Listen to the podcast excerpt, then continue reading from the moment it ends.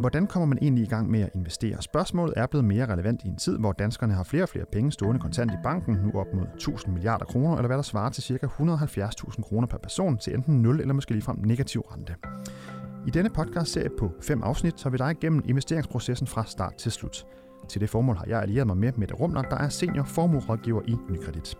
Mit navn er Kasper Sagmann. Velkommen til.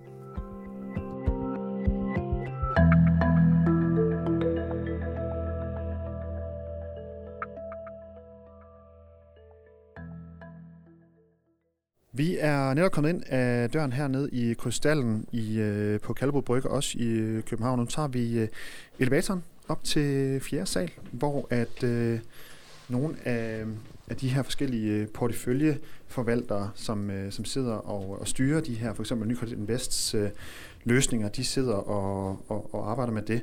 Og øh, Mette, du er jo med stadigvæk selvfølgelig yeah. her i elevatoren sammen med mig. Nu kører vi op af. Øhm, noget af, af det, som... Øh, som er relevant at snakke om, noget vi skal kigge på det afsnit, det er jo det her med, hvordan man, hvem man er som investor. Øhm, og hvad, hvad, hvad tænker du øh, i forhold til det spørgsmål? Hvad, hvad er det, du gerne vil have besvaret, når, når, når vi kommer til det, hvem, er, hvem folk er som, som investor? Det kan jo både have noget med nogle overbevisninger at gøre. Øh, går man ind for for eksempel bæredygtighed, øh, det kan også godt have noget med involveringsgraden at gøre. Hvor meget vil jeg selv være med til at træffe beslutninger om, hvad jeg skal investere i, eller vil jeg overlade det til nogle mere professionelle at træffe de beslutninger?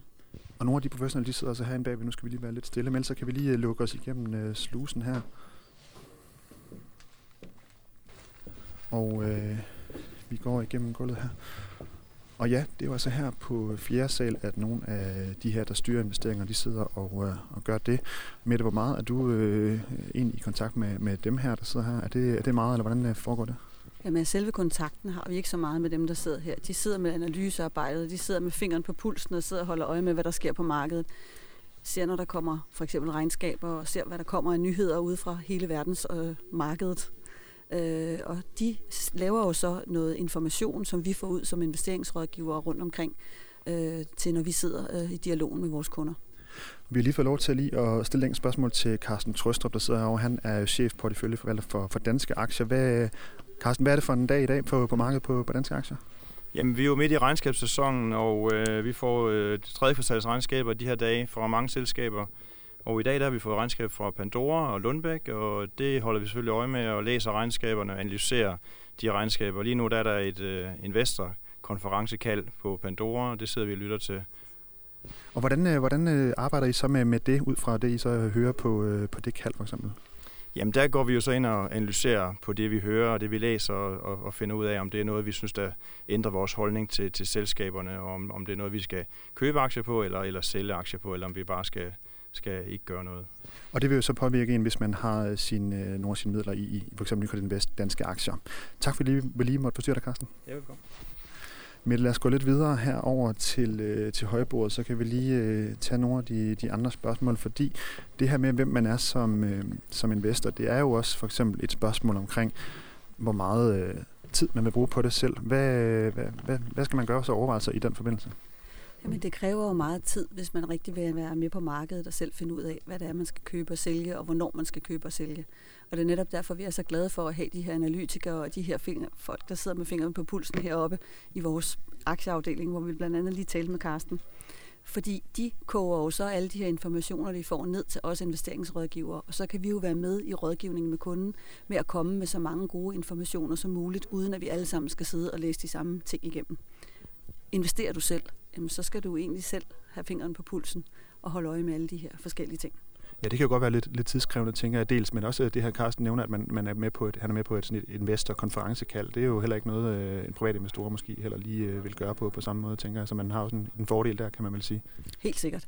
Det man øh, kan sige, at vi, vi så gør, øh, hvis du gerne vil investere selv, det er, at Nykredit forsøger at hjælpe dig lidt med at få nogle af de her informationer, uden at du nødvendigvis skal ned til en investeringsrådgiver. Vi har blandt andet nogle investor insights, som vi lægger på vores øh, hjemmeside, på vores netbank, hvor du kan gå ind og kigge lidt på, jamen, hvad er der af aktuelle ting, hvad sker der lige nu? Ja, det er jo også, øh, også på, ja, på, både på et mestersalgs.dk, som du nævner, mm. og også på LinkedIn ligger det også, hvor det kommer ud med, med videoer. Senest øh, var der, eller har der været nogle løbende optagninger omkring Brexit også, for eksempel, bare lige for at give et eksempel på, på det, hvor hvad status var der, og så videre. Øhm, en anden ting, jeg bare lige vil ind på, det er det her med, øh, når man snakker investeringer, og hvilken type investor man er. No, nogen har måske hørt det her øh, begreb, eller de, de her, den her skælden mellem aktiv eller passiv investering. Hvad, kan du lige prøve at hjælpe os lidt på vej? Hvad er det, det går ud på, og hvorfor skal man forholde sig til det? Jamen, det er jo to forskellige former for investeringer. Øh, hvis du har en passiv investering, så er det typisk, at du lægger dig op af et indeks, hvor du følger markedet i en eller anden given, øh, et eller andet given emne. Det kan være verdensaktieindekset. Så følger man markedet her, og hvis markedet går op, så går din investeringsafkast også op.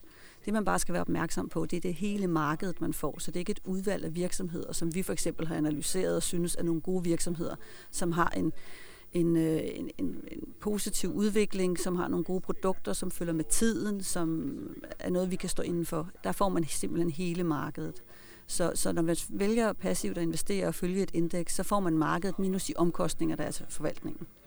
Og, og så kan man jo også godt, når man skal tage finde ud af, hvad man er som investor, så kan man jo godt have nogle særlige ønsker, altså i forhold til for eksempel bæredygtighed. Og det, øh, nu kan jeg se herovre i hjørnet, der står der sådan en stor roll-up, tror jeg det hedder, hvor der står Nykredit Invest bæredygtige aktier på, øh, og nu med Svanemærket står der nedenunder også. Det er jo fordi Nykredit øh, Invests øh, fond, der hedder bæredygtige aktier, nu er blevet Svanemærket.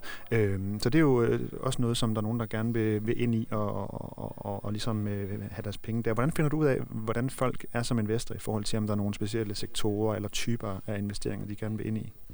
Jamen, nogle af tingene har jeg måske allerede afklaret, når vi snakker med en af de første møder, hvor jeg spørger ind til kunden, hvem er de?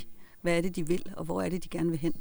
Øhm, men simpelthen også et spørgsmål, jamen, har du nogle følelser for et eller andet? Der er nogen, der måske har været ansat i en virksomhed, så de gerne vil følge og gerne vil være en del af den virksomhed, selvom de ikke er der mere.